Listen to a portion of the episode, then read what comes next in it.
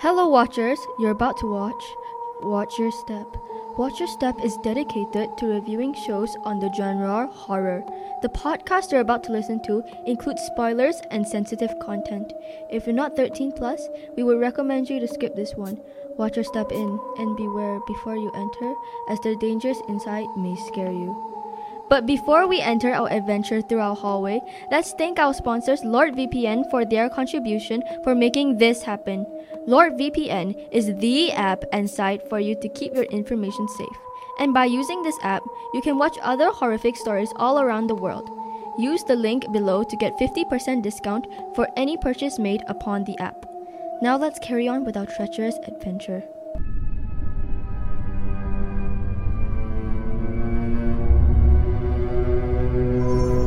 Hello, everybody. I'm your host, Elise, and I'm here with my co host, Ollie. Hello. Today, we will be discussing the breakdown of the one and only movie named Ouija The Origin of Evil. That's really interesting. A new chilling adventure through a new hallway. Let's start off with the introduction. Starting off with a happy family that lived in Los Angeles in a two story house with a basement. I'm And- gonna stop you there. Are they really happy though? Except for this one horrible incident involving their dad taking his last breath. That's really traumatic. I cannot even bear the thought of not being able to be with my father. But let's take a deeper dive into the rising action of the story. Building up to the climax, due to the lack of income, they made a fake business, so called helping their fellow customers to be able to talk to their dead loved ones, not realizing the dangers it could cause by inviting evil presence into their home. The practice includes using candles. The customer would ask yes or no questions. If the candle keeps burning, it means yes. However, if the candle blows out, it means no. Well, the last thing they used was an Ouija board. That seems really exploitative. Who would manipulate people for their own benefit? This seems really inappropriate for a PG 13 movie. Right? I'm not that sure. Maybe they were in really desperate need of money and a place to commit this type of act. I would never do this, like ever. Let's resume our breakdown. Now, the youngest child, named Doris, was wondering what all of this was for, as she did not know the reason why they were doing this. The mother, Alice, along with her older sister, Paulina, did not want to tell her why they were doing this, as they did not want to worry Doris. Well, until one night, where the sight of an Ouija board caught Doris's attention. Curiosity sadly got the best of her as she walked closer and closer to the Ouija board. Yeah, it's so pitiful how Doris was so starstruck by it. Anyways, continuing on after that, Doris opened up the Ouija board and used it. By a shock, it started communicating back to her, spelling her father's name out. Well, later on, Alice and Paulina suspected it was the father's spirit and was overjoyed that the dad was watching over them. Oh, that's great! The family got reunited again. But after this, Doris would communicate to her father using the Ouija board every night, saying things like, How are you? or Good night. This kept going until one night. Every light was off in the house, therefore it was dark. However, Doris was still able to see a little bit. While taking while talking to her father, she suddenly spotted a black figure lurking in the kitchen. The black figure looked a lot like her father. Well, then, the black figure looked at her and gave her a slight wave before disappearing again. It would have been great if that was actually the father, but it wasn't.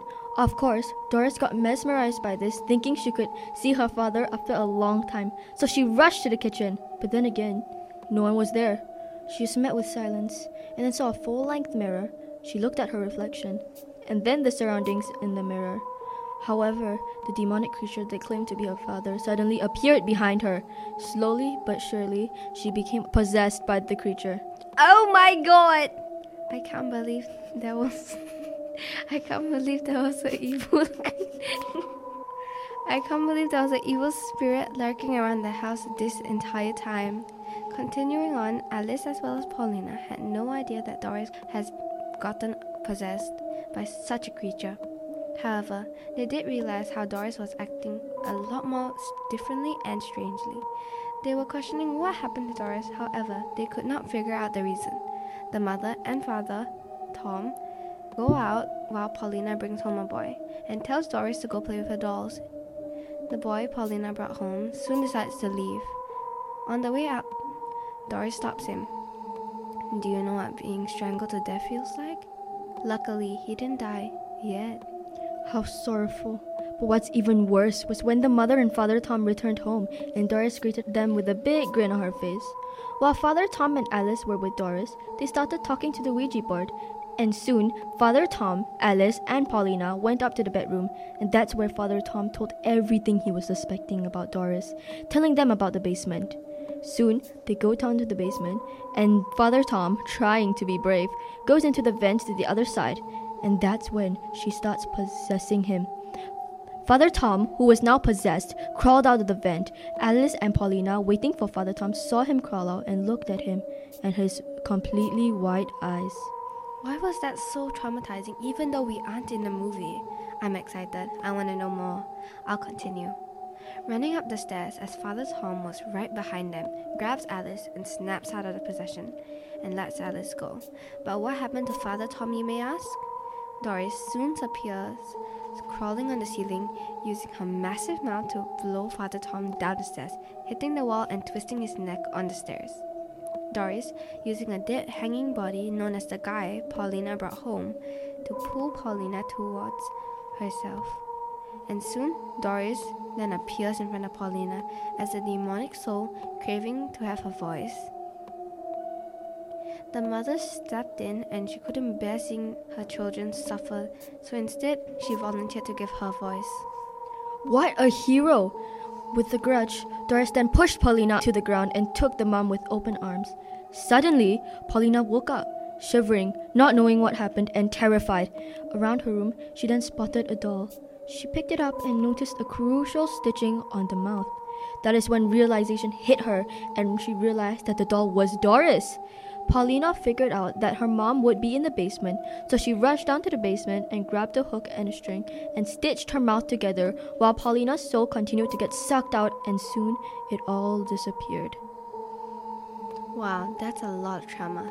But even worse, not all of it was gone. She was too late. She had been possessed, and grabbing a knife, killed Alice, her mother. Crying and sobbing, the story ends with her in counseling at an mental asylum, climbing on the ceiling with white shut eyes. In conclusion, we rate this movie with 4 bloody knives out of 5. Considering that the plot of the movie was exceptionally good, we didn't really feel the emotions of some parts of the movie, as their acting wasn't as good as other parts. However, we do recommend you guys to watch if your personal preference is demons and if you don't mind jump scares. Thank you for watching us step through.